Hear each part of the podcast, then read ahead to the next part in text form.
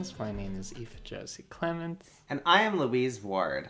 And uh, today we've got a treat for you. Um, we are yet again uh, using our hour long parasocial storytime hour to wade into major geopolitical uh, conflicts and disputes um, with uh, Enhanced Interrogation Week. Yay! Well, it was funny because after last week, I was kind of looking at the film selections I had, um, and there was a degree to which I was like, "Okay, we gotta get back on track here." Because I'm, I'm bored, and I want to have stuff to talk about. And Yeah. initially, I was like, "Hey, I'm just gonna pick two extremely disturbed movies off Yeah. of like the most disturbing films list." And then I was going through my DVD collection and I saw a copy of a movie I tr- genuinely loved and was like, you know what? This fits the bill for the pod. I want to rewatch it and I know we'll be able to talk about it because it's a nice, juicy little morsel of a movie. Yeah. Um, and it, it comes at a period of when these sorts of movies were at like maybe their most interesting. Yeah. Because there was a degree of aggression behind them. There's a degree of political um, interest in terms of what a transgressive film can do. And it's one of the rougher sits I think we've had on the pod for Yeah. sure. Um, so the first film is Simon Rumley's 2010 Red, White, and Blue. Um, and yeah, I sort of my ex- my expectations were non-existent coming into this one. I knew nothing about it. Um, and when it started, it starts as like such a low-key indie drama, and, and it's from 2010. And I was like, this feels like a second movie. This does not feel like a first movie in a Louise program because usually we do sort of an A and B of like a classic exploitation film into like something more contemporary that's usually lower budget, more minimal, more naturalistic, more more of that indie mumblecore kind of vibe. So when it started on that, I was like, uh, you also didn't tell me the full docket for this week. Well, I never ahead do. of- I never really tell Aoife the movies we're watching. We, Well, we just no, kind of put them on. Normally, you do tell me what both are when you start the first one. You did not tell me movie I two see. prior to movie one going on. I didn't even tell um, you what movie two was after we watched a second movie Yeah. um, Um, which we'll get there. We'll get there. There's a lot of content this week. Um, but um, yeah, so I was like, this feels like one of our B selections. I'm so curious as to how this fits in. Um, but it, it, it really is amazing because it's the quintessential pod movie. The first half of it is is a is a mumblecore indie drama, and the second half of it is like sheer balls to the wall torture exploitation, torture Yeah. porn. Yeah, um, and it yeah, it's it's it's a quintessential pod movie. It is Exactly. it is the pod movie. And, Um, and and it's interesting. So so the way I'm familiar with the film is the movie was actually produced by Fantastic Fest in part because Tim League was involved. They shot even at like the South Lamar Yeah. Cinema. They shot all throughout Austin, and I remember you pointing out like, "Oh my God, this is an Austin movie." Yeah, Yeah. exactly. so. Um, it felt like the the perfect temperature to turn up as we're moving into the fall here and on a nice like Texas sort of revenge thriller. And uh, the way I saw it was at the Calgary Underground Film Festival, or maybe it was the Calgary International Film Festival. One of those two. I, I, I had to like dupe my way in when I was like like 16, I guess, back in 2010, um, where I would like go and talk to the film festival programmers and say, "Hey, I really care about seeing this movie. Yeah. I know I'm only 16. Will you please let me in to watch it?" And then they would be like, Louise, for you, yes, but if I see a fucking drink in your hand, you're out of here and you're banned for life. And I was like, I, I don't drink. I just watch movies because I'm. That's all I care about. Yeah. That's my addiction. Yeah. Um, so I got to see like that and a bunch of other like crazy cool movies that will definitely be hitting up on the pod eventually. It would have been But- really funny if you were just using the film fest as a way to underage drink. Eh, It seems I- like a really elaborate strat for that. I mean, it, I, teenagers do crazy stuff, but I, I, I literally as a as a kid made a fake ID so I could go see rated R movies. Yeah. That Yeah. was it. I never used it to get into a bar. I used it to go see radar movies. And uh, one time I used it to get into a Death Grips concert. Okay, Death Grips. Uh, didn't you didn't you go to Swans when they were in no, I've never seen Swans. insert small town uh, insert hometown of us here? Uh, no, I don't never Okay, seen Swans. okay, okay. No. Oh, I I thought I, I thought you had gotten into that. I I was tempted to fake my way into Swans, but anyways, I don't know. Actually, I did a lot of drugs back then. It's possible I did. this actually, fair. this is like unlocking a potential memory. I don't know. I did a lot of things back then, and I definitely went to a lot of concerts using my fake ID as well. Because concerts and movies are all I care about. But okay, I want to go back to Red, White, and Blue. yeah, yeah, yeah. It had a huge effect on me. Where when I saw that movie, it kind of like opened up cinema in a new way. Like it was like a like solving the lament configuration. Where it's like okay, there is like a new pleasure zone of cinema that I'm accessing here because it is as you said that layout of the mix of the mumblecore movie turns into the extreme horror movie. If you look at my work, that is every single movie I've ever made. Yes. Um, that that has been a substantial project is the mumblecore movie that turns into an extreme horror movie. Yeah. So here you have red, white, white, and blue. It is kind of like this amazing like skeleton key that unlocks like my artistic in- inclinations. Um, and is definitely you can see the DNA of it in the movie we're making right now. Yeah. But to me, the movie's so fascinating because it does put that character study first, and then it also does the thing structurally where it has dueling protagonists yeah. which I, I I'm a huge fan of as well. So I, I find the movie to be immensely sophisticated in terms of how the script is laid out. Yeah. And then it kind of works in an interesting way of of having a thematic uh, fabric that comments on the U.S. and, and I guess global politics following 9/11 and the Iraq War without it being a perfect analog. It just kind of like it, it exists in the air to add the add some extra depth in the layers of the Yeah. movie. Um 'cause because for anyone who hasn't seen the film, uh, as you probably haven't, because this is like now kind of obscure 15 years later or whatever. Yeah, I had never heard of it. But um, which is crazy because like Simon Rumley, like his first movie was huge Yeah. back then, and then like you know I've I've, I've read a few. I'd of- heard his name before. yeah, I've, I've read a yeah, few of his scripts that have been since, but he just hasn't. I don't know. There must be more of a story there. I don't know much about him. But um, the uh, the the thing about like Red, White, and Blue is it, it it's this movie about these two guys. There's there's Nate and Erica and Frankie. Frankie Frankie's is the, the- other guy, the other right? guy, So yeah. so basically, Erica goes around having sex with men, uh, like kind of without any regard for anything. Turns out she has um, HIV and gave it to this guy Frankie she slept with at the start of the movie. Um, and then her new boyfriend slash husband Nate, who she's like kind of kindled this like very subtle uh, relationship with, ends up uh, having to go and get revenge after Frankie murders her. That's how the movie operates, um, but the way it's laid out structurally is is much more subtle and complicated, where it kind of follows each of these characters through a very methodic, slow revelation of, Yeah. of, of, of these details. Where like where you, go don't- from yeah. you go from the the sex scene between Erica and Frankie right at the beginning into uh, into just sort of a portrait of Erica's life, into meeting Nate, into uh, into this really hard left turn into going back to Frankie prior to his relationship to the situation, prior to knowing that he has uh, HIV.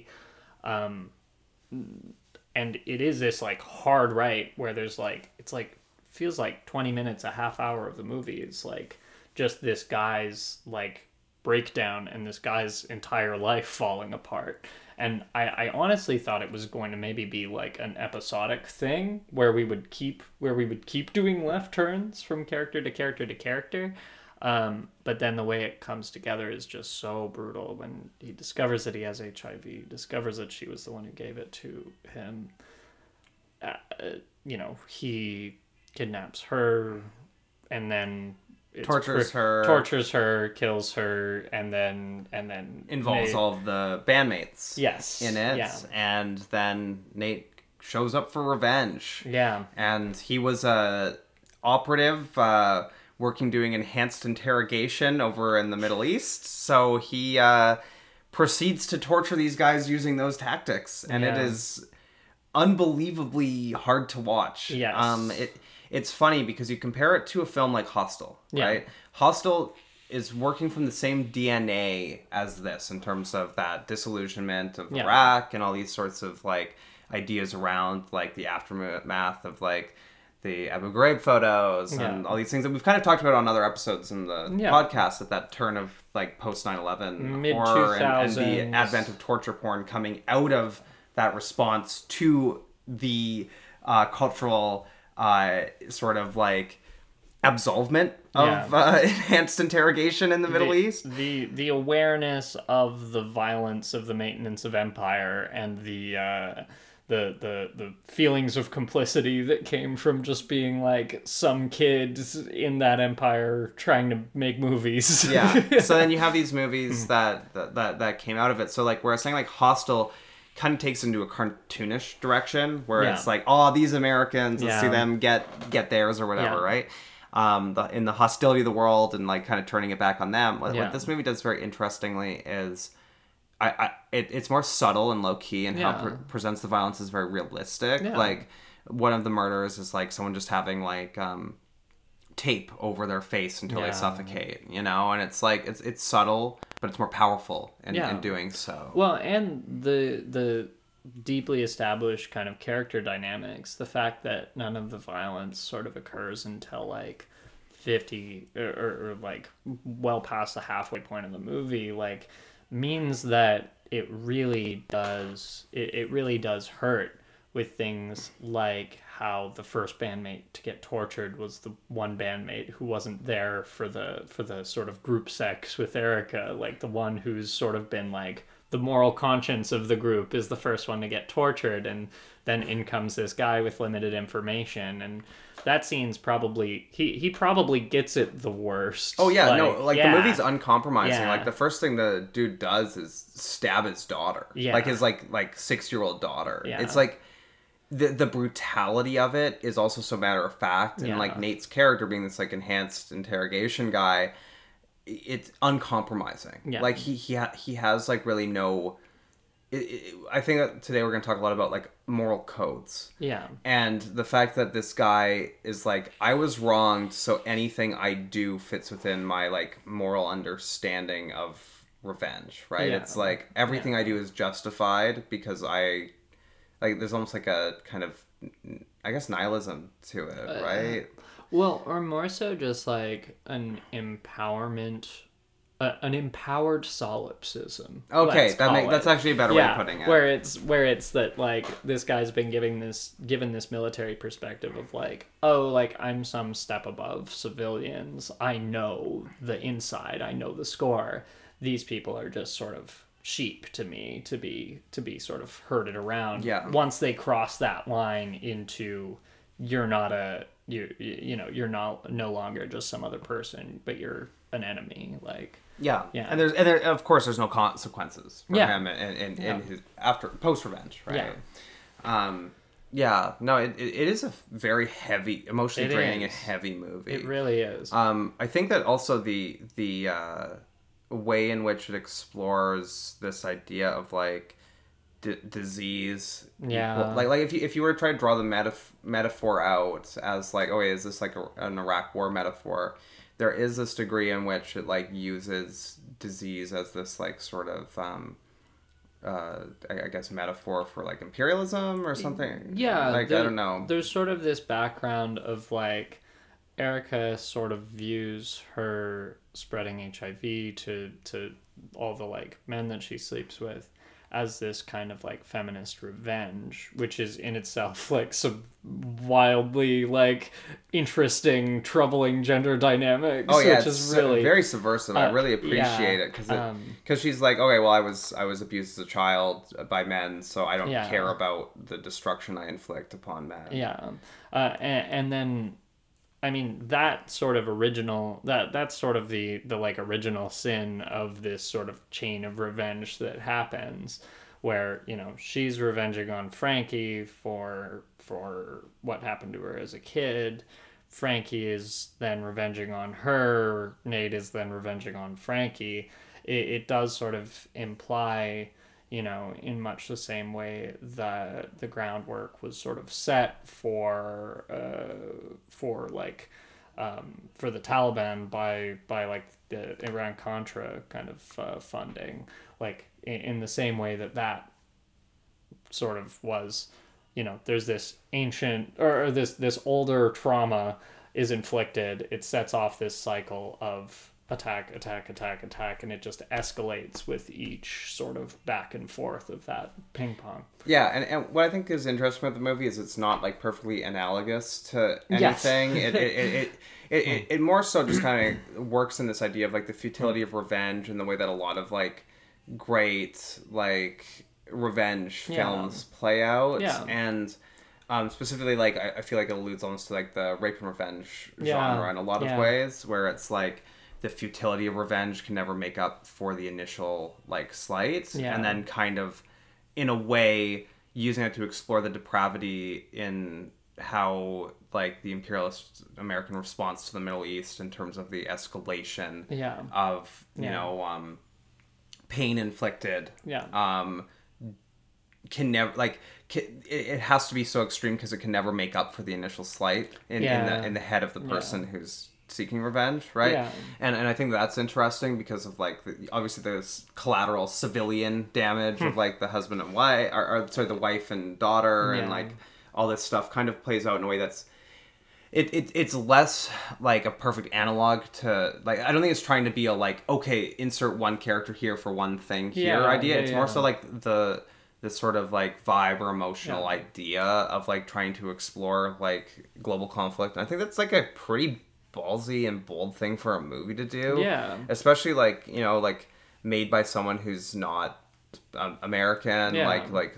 Yeah, Sam I- a Brit. So. I was gonna say it's a UK filmmaker who's setting a film, you know, specifically in Texas to sort of allude to George Bush, like, uh, and there's there's this sort of, mm, uh, I was, uh, I was trying to write down sort of other instances of this micro genre where you have. It- It's it's a guy who is very much like a, a, military figure or like a representation of that that cultural moment in America, who gets slighted and then the revenge that he takes is way more brutal and far worse than actually the initial crime that you witness. And like devil's rejects does this prisoners uh, does this a little later like it, it's a real it's a real sort of like you you could make like the Letterboxd lists of like movies where a guy who is a bush analog does a revenge that's worse than the thing that the revenge was for yeah, no, exactly. and I Um, and and I like it coming in this like you know, it's ten years removed from like a movie like Irreversible. Yeah, like, yeah, which, yeah. Um, which is also in that in that milieu. I haven't seen it, but I, I yeah, no, it, it, it's kind of it, it, it's, very much so. Yeah. It was almost the movie I wanted to pair with this one, okay, actually. yeah, But I was like, that's a heavy night. But it, it does the same idea Yeah. of like, yeah, you know, the um, Irreversible is like one of the best fucking movies of the last thirty years. Once we're once once we're not so fresh on revenge, I'm sure that's that's on the list of ev- inevitable. yeah, I don't want to. Yeah, it, it would definitely be a good good movie with this one as like a double Yeah. bill because it definitely explores all of the same themes in a way that I think is very fascinating. I'm not gonna get into it because you haven't seen it. we could do we we could just do a noise series. Put that on the list, like because we, Yeah. there, we've we've talked about a couple directors series potentially before. Yeah, it's gonna be interesting. Um, do we want to bring up our next movie, or do you have anything else to say on Red, White, and Blue? Um, I mean, uh, it, it it's a great film. I'm really glad that you uh, exposed me to it, and that we're uh, that, that that we're exposing our audience to it because I do feel like it is kind of very unsung and feels like a classic of this form. Like it is just. Uh, again, you, you rarely see something that takes such care with the emotional dynamics and the characters and the narrative structure, as you say, uh, and but that goes as hard as this and goes to some really like trashy, insane, like challenging, not only like emotional but like visceral kinds of places. Like it's. It rocks. Yeah, That's it's my really note. good. It's really you know, good. when I was in high school after seeing this movie, I, I wrote a script that was called uh, Filth. Mm. and it was a it was a screenplay that was my attempt at making a movie that was like an amalgamation of like all the filthiest stuff I'd seen. You know, I'm like I'm like 17, 18 years old, Yeah. so like the ideas are just like it's that Rivette quote of like if you haven't seen a lot of movies, then you're gonna be inspired. Like whether you want to or not, you're inspired by the movies you have seen, rather than Yeah. if you see a lot of movies like I have now in my Yeah. life, where it's like I can pick my influences. So because of that, I, I wrote this script that was like basically John Waters meets this movie, and it was like meets like Natural Born Killers, and it was like so filthy. But I mm. like directly steal the scene where the baseball bat with the family and wrote this Oh, like yeah. extended horrible torture scene Oh, where God. the lead character like tortures this guy's family. It was so sick. Hmm. And then I did this thing where I ripped the cover page off of it with so it didn't have my name on it. And I left copies of the screenplay around my school high school, and it, it got around, got pretty Wow. far around. I, I, people be like, "Did you write this?" It was pretty funny. Are you the filth kid? Yeah, it was funny when my dad's uh, stalker was like going on her crusade against me. Yeah. She had she had she had somehow gotten a hold of this fucked up screenplay I wrote and then posted it on posted about on the internet how I was probably a rapist. Pretty good shit. Life's crazy. God damn. But yeah. So, uh, yeah, do we want to get. Let's get into movie 1.5. Okay, so the way I, I curated the night was there was one movie in particular I wanted to talk about to go alongside this because I felt that they were like perfect Yeah. pairing Yeah. for each other. But at the same time, I was like, if we're gonna talk about this movie, I want to talk about within the broader context of of Mr.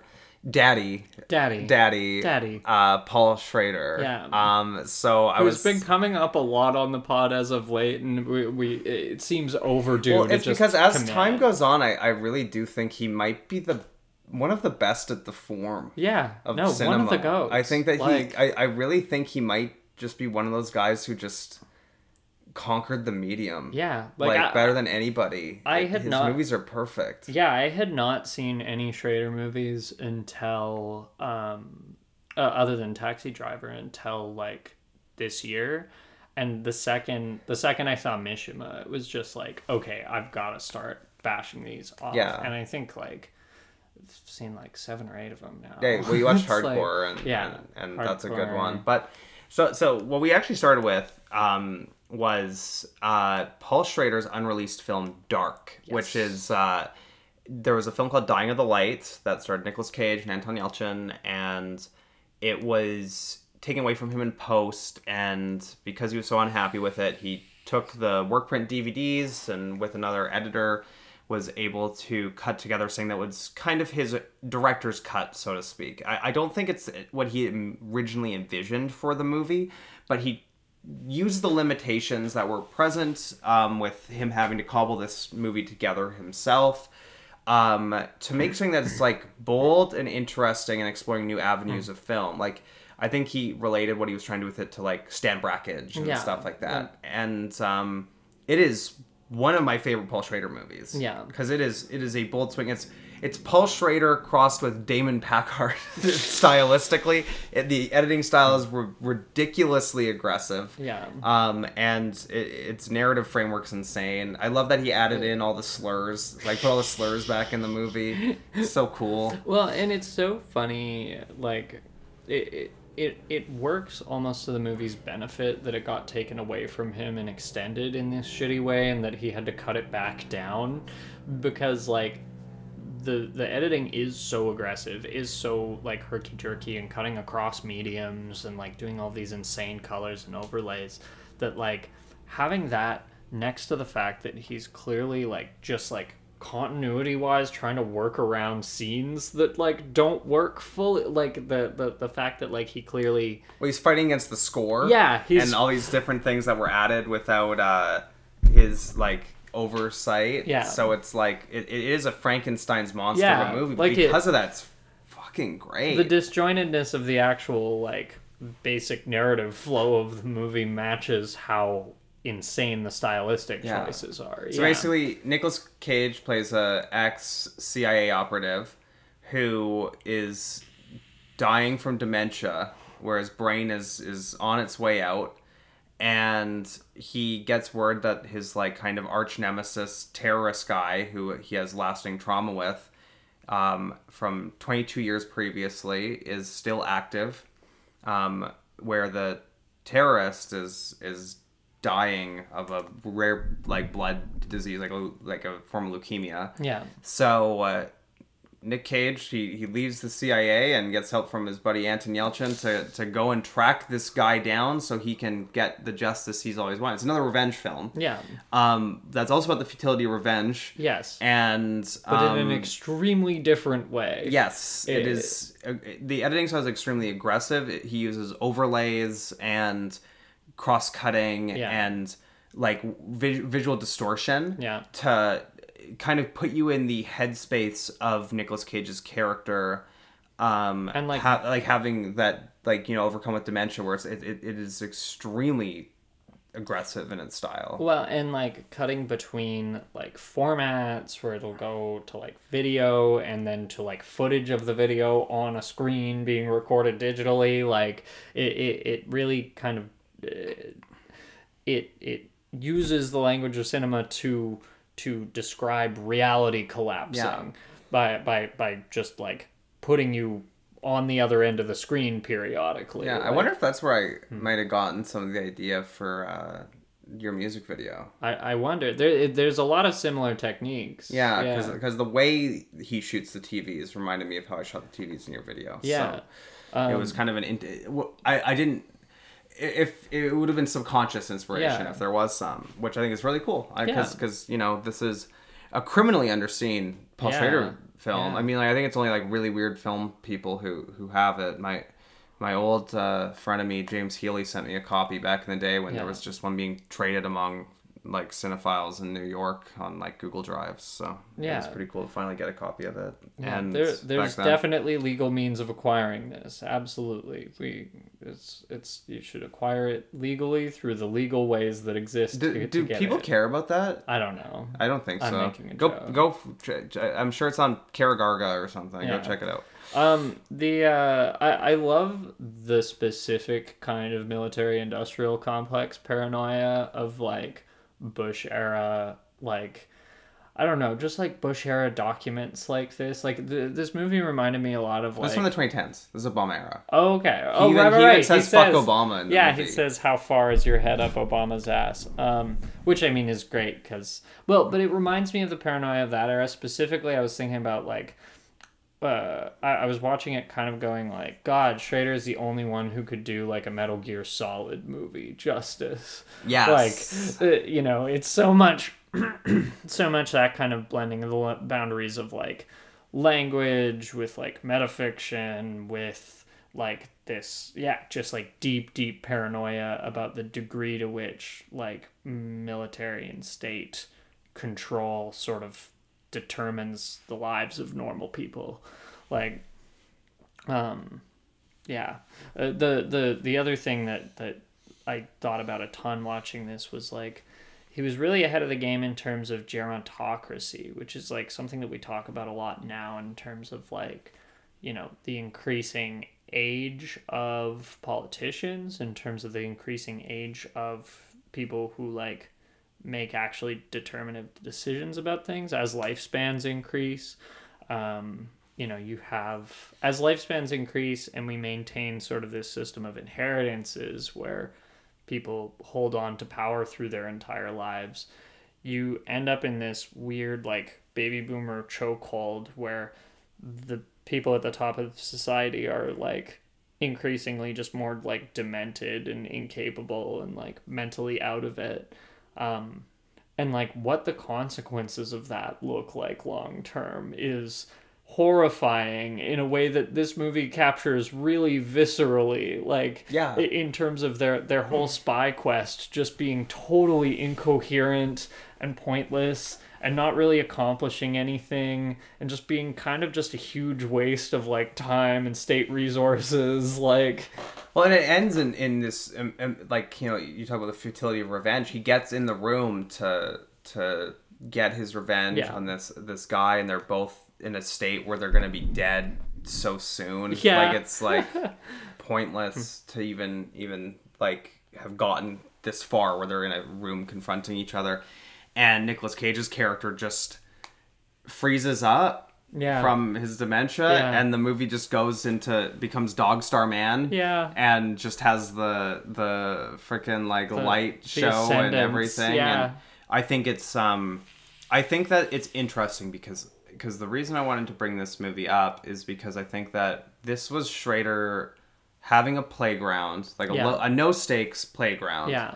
to explore a lot of the the style and such things that he would then go on to do in the Guys in a Room trilogy or Yeah. whatever. Man in a room. Man in a Room trilogy. Yeah.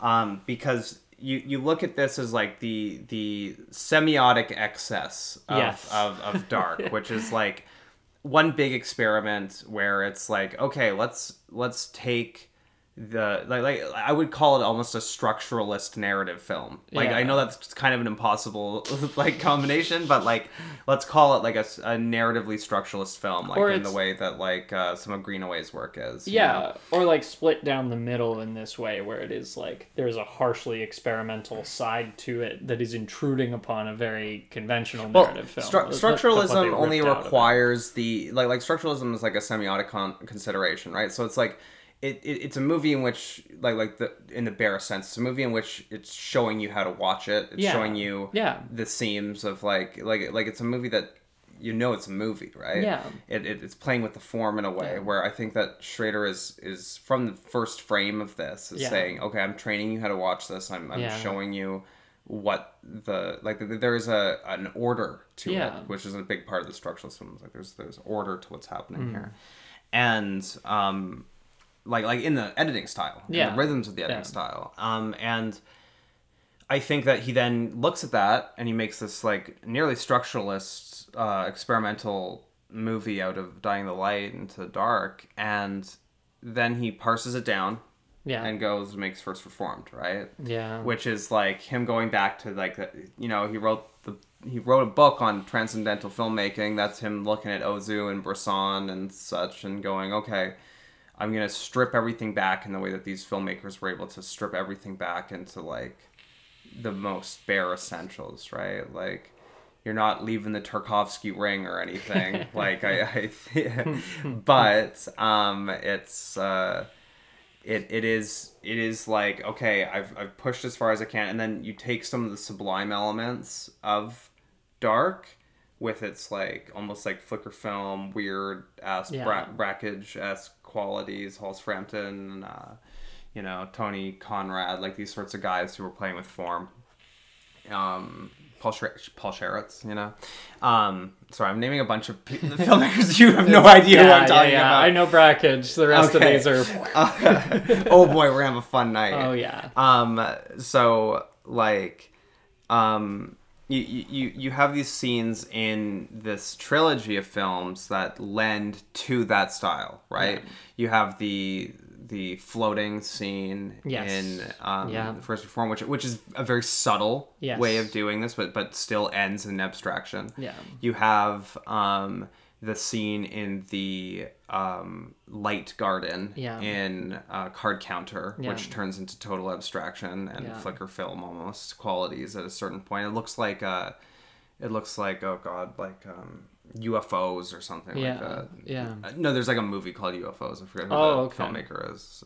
Jenkins or something. Oh god, There's just- so much. There's so many, or like Lapis or just, something like uh, that. Like you know, some of these like classic, uh, like experimental Yeah. structuralist type movies. And the the sequence in um, the sequence in Card Counter is the one that gets the closest to like the pure abstraction of of, of what Dark does. Yeah. for sure. Like, well, and then uh, Master Gardener does the garden dream sequence, the blooming- sequence yeah. when they're driving, which Yeah. is which because of the way Schrader uses like CGI elements and stuff, like like in all those cases, it is it lends like this almost like new wave video art quality to it that I really love. Yeah. Um, and I think that that's like those are the strongest elements like that stick out to me as a Yeah. filmmaker in those movies. Like I- obviously. I, I I love the transcendental Yeah. spiritual qualities of like you know Bresson is probably my favorite Mm. filmmaker.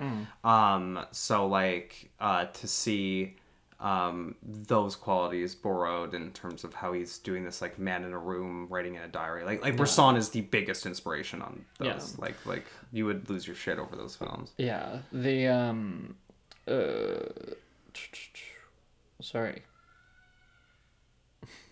children outside. Oh yeah, there's um, children screaming outside. Um, the uh, um, You've lost sorry, it, I huh? lost okay, it. Okay, I lost can it. keep I had something good. Um, Um, okay. the the other movie we're doing is Card Counter, by the way.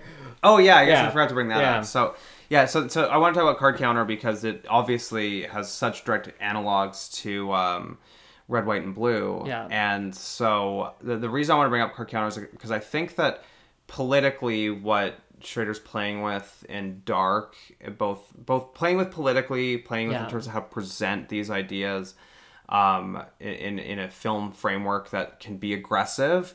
Um, Card Counter is extremely aggressive in its style when it decides to be. Yes. The Abu Ghraib sequences are some of the coolest shit I've ever seen shot. I've I, I actually when I was working on a TV show, show here in Vancouver, I, I got to see like one of those like four millimeter lenses, oh, wow. and I was I remember thinking to myself, I was like, why are they using this on this bad TV Yeah. show? You don't Yeah. need it. You don't need a four millimeter lens. Who would ever need this? and then I remember the first time when me and Dion watched Yeah. the card counter. I saw it come out in those Yeah. sequences, and I went, "Oh my god! Only Paul Schrader could figure out how to appl- impl- like apply Yeah. a tool like this and make something so genius It's and a perfect. It's, one a of the pure best vision sequences. of hell. Like It- it's oh, yeah, it's a 100%. Hieronymus Bosch painting. Yes. like it's uh, yeah. And and for a movie that's exclusively shot on location, with the exception of them having built those sets on a soundstage for Yeah. Ghraib, is like simply extraordinary. Yeah, it's it's and it comes so out of the blue. And actually, this was the point that I was blanking on before. Is the the the way in the whole man in in a room trilogy that the the the banality of like middle American spaces is so is so emphasized through like the color schemes and the ways that the architecture is shot and the ways that everything is so like And the very stark. flat digital cinematography. The very like there's, flat tec- there's cinematog- yeah. texture to the cinematography. Like the movies look visually beautiful, mm.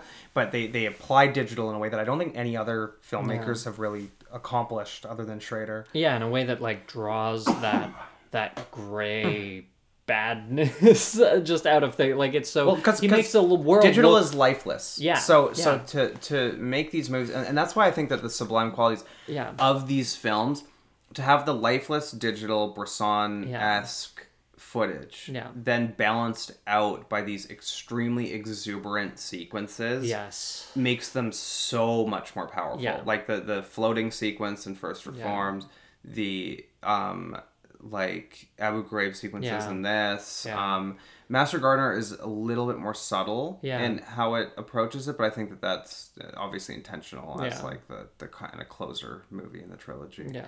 Doesn't have the the extreme levels that this goes to, obviously. Yeah. But, but and, and I mean yeah, you get that in the the so much of card counter takes place in like you know, uh, either casinos or conference halls. And the casinos, they push all of the like light, uh, big fancy lighting into the background. They don't emphasize the neon of it all. They uh, emphasize like the like shitty food Well, they look the, like, they look like real casinos. Yeah, exactly. it- it- it's The, not like, sexy. The, the like wood paneled rooms of just card tables and It's it's uh, funny how Schrader can make these movies where where the the style is so unsexy, but then Yeah. he casts like the hottest guys alive to just like lead you through them, and you're just like, oh my god, this I would I can understand why the girls fall for these guys Yeah. because I would ruin my life for any of these these Yeah. problematic boys. no, a- any of these any any of these principled older men. yeah, Yeah. write in their journal.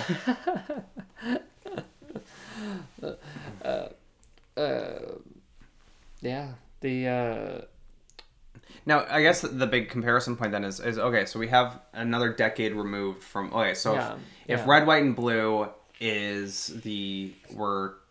You know, I mean, the US is never out of the Middle East. Yes, but, like, let's say that was more direct, like, okay, we're in the aftermath of the Iraq War Yeah. in terms of the. The, the cultural Yeah. response of post in the US.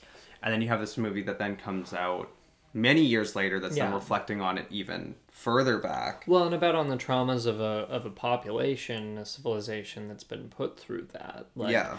You know, the the younger kid, uh, Kirk with a C, being uh, be, being this person whose life has been like warped and traumatized by by his father's trauma from having yes, it- participated. yeah, you're right. It is. violence. It, it it's generational trauma. Yeah, it's, it's actually this- very smart. it's I these didn't think about cycles it's these cycles of revenge and this sort of like mass traumatic experience that also applies to just something like 9-11 itself where it's like where, where it is like everyone you, you you you go from sort of the internalization of an individual trauma and the the, the processing and, and you move out to this cultural grief uh, and this ambient constant grief that's just experienced through through through the whole through the whole world like through the through an entire civilization. It's um yeah and, and- it is uh, you know like we were saying with red white and blue just these cycles of revenge of like of like you know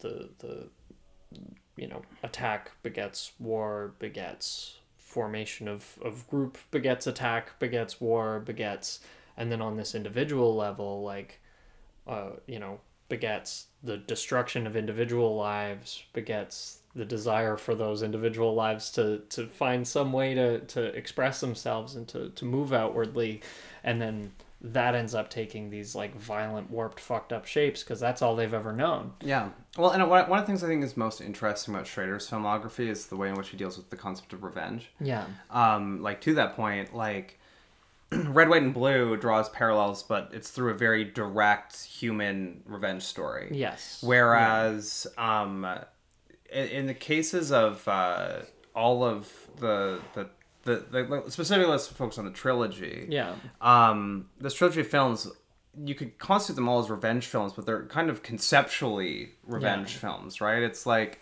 they're all playing in these ideas of like, I'm wronged by a system and I am targeting a person who is a part of that system. Yeah, and I am aware of the fact that this person is just a symbol, that I am just doing this for my own kicks, and I can never properly heal the wounds that this system's created. Exactly, and Yeah. in, in every case, there's the, the, like it's futile where it's it's. I think the thing that's most interesting about this trilogy is that it, it really explores revenge and this concept of like, it's it's truly against themselves, Yeah, right? It's it's it's it, there's almost this massive. It, it's it's uh, revenge is masochism. yeah, It's this like or or reve- revenge as a means of facing consequences to achieve absolvement. Yeah. Right? It's Yeah. it's characters looking for like some degree of grace to come up with like to to to heal their past traumas by by finding more trauma. Does that make sense? yeah, or like finding at first, uh, ending up in situations where at first they take they they attempt to internalize things. But then the situation around them grows to be so extreme that they have to take some kind of action, and the only action that's actually available to them is something that they know is just going to make things worse. But You're right, because we were talking about order Yes, before, and it's yeah. like, okay, I am adjusting to this severely, um, dis like th- this disillusionment with the system, Yeah. um, that has wronged me. I'm, Yeah. I'm responding to that Yeah. with a strict code of Yes, ethics and a- a, strict structure to which I'm going to live my life Yeah.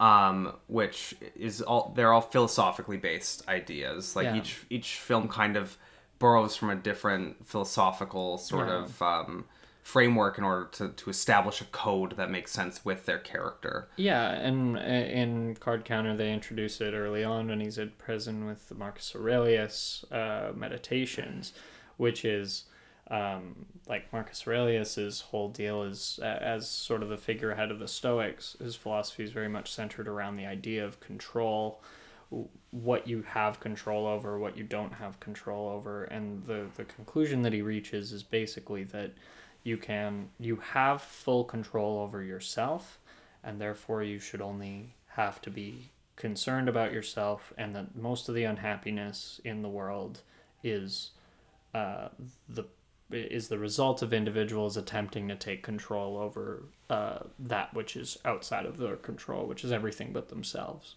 Exactly. Um, and it's really interesting that they bring that in in the context of like a gambling story because like like the idea of like gambling movies are always about this idea of uncertainty of, of, of like a quantum superposition of like you are simultaneously winning and losing at all times and when you base your life around the idea of of of living in that state of chance in that state of uncertainty um, your life is always going to be precarious, is always going to be exactly. uncertain.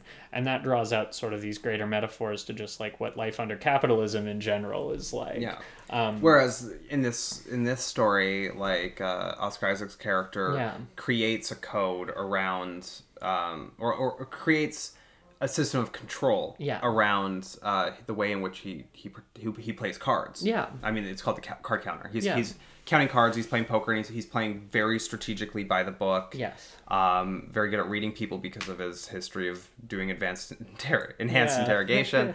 um, so there's like a, a degree to which he is, uh, in a way, sort of like living this very like stoic life yeah. through um and also it's a way towards atonement in some some form right That's... it's like he he he there's this level to which he's like abstinent yeah Be, uh, I mean, that's they're, they're saying interesting the... about all the all these films kind of deal with abstinence in an interesting well, way. The, the, all put four. a pin in that. Yeah. But put a pin in that because I I do want to get back to it, but uh, that was that's a really exciting thing that like to me about this character's atonement is that you know his the reason that he was in prison, the reason that he's going through all of this is you know things that were largely out of his control you know? He didn't really the way he describes it is that he doesn't really fully understand the assignment when he's when he's put on abu ghraib.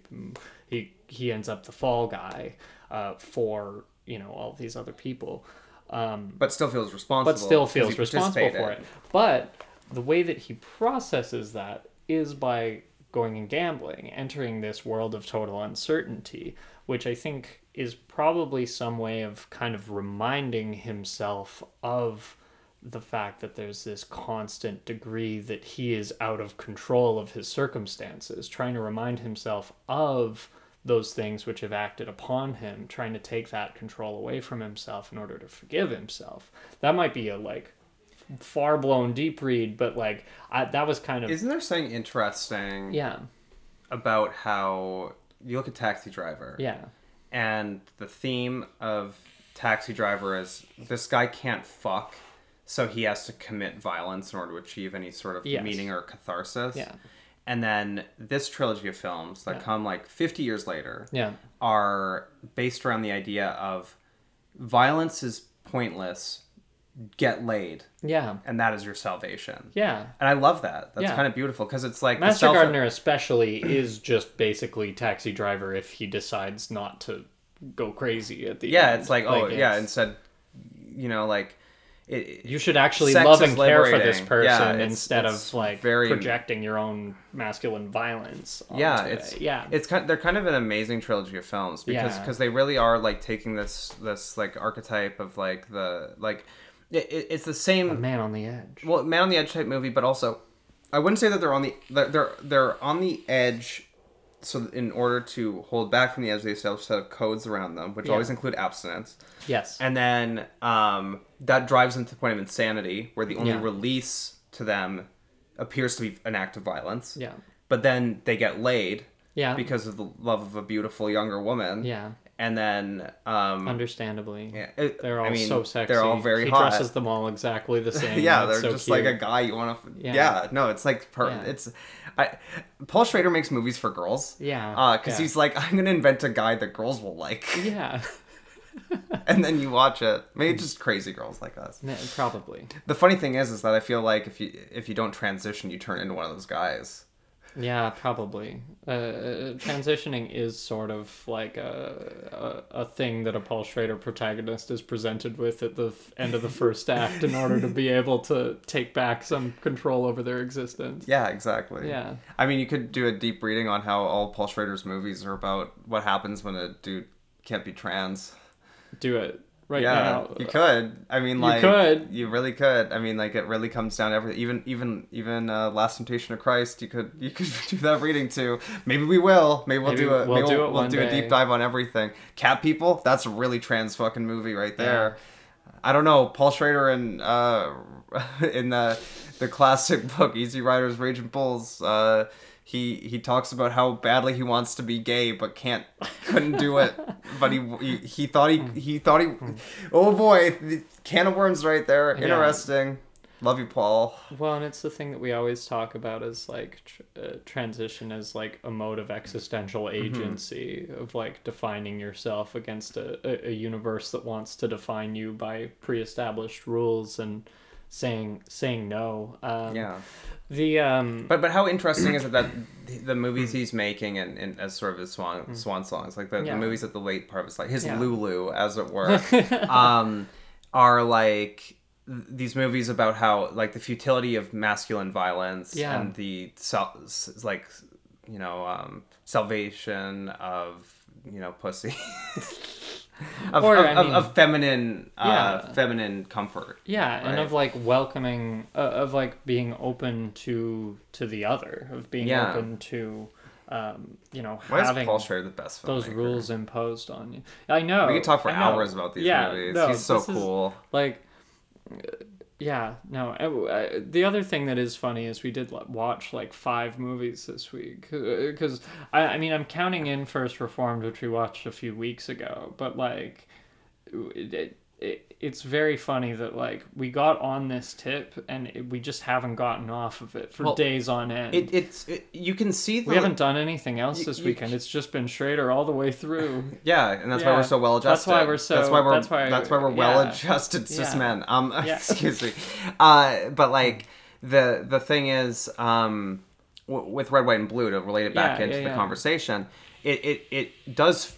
Have a lot of the same framework and lifeblood of like a Paul Schrader type movie, Yeah. like especially Yeah. this series of films. yes But what's interesting is, whereas the other movies shy away from the violence Yeah. because of the fact that the lead characters get laid and realize that love is more important than than antisocial violence. revenge yeah. Um, love is more important than revenge, um, especially against concepts and Yeah. symbols, because that's Yes. how those movies play out: is revenge against concepts and symbols, and revenge against the self. Yeah, and that that, Um, that a symbolic revenge is always going to be a selfish revenge. Yes. and and as much as the system deserves to to to get fucking destroyed, the, Yeah. the you you taking it out on an individual is always a you problem. Exactly. And Yeah. and what's interesting is you you look to um, red, white, and blue. There's the the the thing is is that there's the the love isn't enough without Yeah. a sexual element.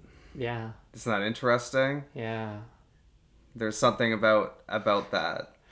But but I guess or that it's uh, or I mean it could go back to what you were talking about of like abstinence and order though where it is like the love that the love that survives the the the whole sort of traumatic escalation of things is like Nate's memory of I can't remember Erica. Erica Nate's memory of Erica does kind of kind of, is is the one thing that's going to be sustained from this whole situation and that that's the sexless relationship it's true. what's what's the sexual relationship it's Erica and Frankie and that that doesn't end well No, it doesn't. And, and what is interesting about the moose being Yeah. like you know uh, so so greatly removed is like you can kind of almost feel like a, a the, the there's I don't know. There's something interesting about how the the character of Nate, like the catharsis comes in the revenge. Yeah. Like the whole movie is built around getting Yeah. us to that moment, which means that like Erica's kind of an object in the narrative Yeah. of the of the story, even though she's presented as the lead character. She ends And up having no agency. it really puts its its legwork into giving us enough time with her and enough depth to her to to kind of yeah ha, to kind of not feel like that but in terms of the actual narrative structure yeah, where we miss her yeah. loss Yeah. when she when she is murdered, Yeah. and, and and the movie doesn't relish in the violence committed towards her. Yeah. too too fully. It is it is presented very matter of factly in a way that you know makes it feel rougher and more fucked up, and I like that. I like a movie that is meant to make me feel bad. yeah And um, the, the thing is, I think that Paul Schrader's movies, um, the, this trilogy specifically Yeah. is supposed to make you feel pretty good about they, yourself. They they they take you to the to like the worst place that they possibly. Can. But then give can, you then immense you- catharsis. Yeah. Um, Yeah, with, with especially first reform. Fuck. yeah ending. immense Jesus. catharsis in, in the sense of like that like it's it's the salvation Yeah. right it's like it's you're you're given you're granted an escape from this like futile situation Yeah. that you've, you've been forced into without with kind of outside of your own will right in a lot of ways. Like it's it's this Well, and- desperation that pushes you into trying to make meaning out of violence. Yeah. Well, and you're you're you're uh, you're given like you're you're given an opportunity again to take some kind of symbolic resistance against the fact that you've been forced into this situation that you never had any you never had any like consent in any voluntary sort of participation in and, and to take some small amount of control back and those uh, the the Man in the Room trilogy is all about learning to say no to that opportunity for selfish satisfaction uh, in in favor of love in favor of embracing the world embracing the other Yeah. it's yeah it's Well, so gorgeous And one, one thing I've got to say is like I, Yeah. I love revenge movies, Yeah. which all of these are. Yes. All of these movies are. I love revenge movies that that accept the fact that revenge is futile. yes I think that that's the the best way of exploring it. I Yeah. think that that's the thing that separates like a good revenge movie from a bad revenge movie Mm-hmm. is that you have to find your catharsis elsewhere. yeah And I think that that's something that all of these films succeed at. Yeah. Um, I think that more than any of them, uh, Dark is the best revenge movie out of all of them because of the way in which it it denies into you the it denies entirely denies you anything. Yeah. It it, it, it, it's it consumes his life to Yeah. the point of abstraction Yeah. and like the the ending of that film is, is is incredible. It turns into like a almost flicker film level Yeah. of like abstraction where where in the final confrontation it just it just yeah it looks like a Damon Packard movie. As I said, it just completely falls apart. we love uh, we we love a transcendentalist ending. We love the we love the the the the Evangelion collapse out of reality. Yeah, that's that's like, everything we chase for. Yeah, that's, mean- that's the height. How do you think? How, how do most of my, how's how does my work always feel like it should end? Yeah, Um, is just the the narrative structure completely. just wait till I have a budget and I can the- go more unhinged. Yeah, It'll be really funny. yeah. I'll be like, hey guys, so I'm making this two million dollar flicker film. The one other thing I was going to say about collective trauma is it is interesting, sort of comparing a UK and a US filmmaker working with the same subject matter of like, you know, the the the trauma instilled through service. Because in the instance of, you know, uh, Schrader, Schrader is like, is part of that sort of collective seeping, like, uh, and also working later is in that sort of like horrible psychic pool and is really focused on that aspect of it. Whereas I think what what Rumley's kind of doing is something that's a little bit more outside of it and a little bit more judgmental towards the the the person taking the revenge, where it's a little bit it, it's it's it's harsher. In I don't know the because it the, to- it's harsh in how it presents it, but it's sympathetic towards the catharsis the ending's supposed to Yeah, give you, or the yeah. lack of catharsis. Like like Yeah. your sympathies are definitely supposed to be with Nate. yeah. Um, But I don't think the way that they extend those torture sequences is supposed to make you feel good. I no, think no, it, no. They're, it crosses they are, a line into it- the it- point where it immediately crosses the line. Yeah, the first revenge, yeah. Yeah. The, the first thing he does is is is attack the Stab guy's family and stab yeah. a child, and you're immediately supposed to go, "Oh, this is fucked up." But at the same time, it's trying to balance it where it's like. The crime inflicted upon him is so abhorrent. How Yeah. is he supposed to respond? And you're, Yeah. it's you know, it's kind of playing with your morals Yeah. of it, right? Because the thing about a revenge film, and like I talked about this when we watched Love Exposure, Yeah. right? Which is like for a revenge film to have any fun with the moment of revenge, you have to stretch the rubber band far enough that when you let it go, it hits someone deserving in the face. Yeah. And that's how you become where, where it has to match in some Yeah. way or exceed in some way. Um, like love exposure is really fun when the, the initial part of the revenge sequence starts but then of course like all good revenge movies it falls quickly into abstraction and insanity. Yeah. Because because you you can't. You Yeah. like there's no catharsis to be had The- there. Old boy ends the same way. Yeah. Um The chain reaction that you set off means that the entire rest of your life is going to be just red. because because the, the moment of revenge defines not only the rest of your life but everything to come before. Yeah.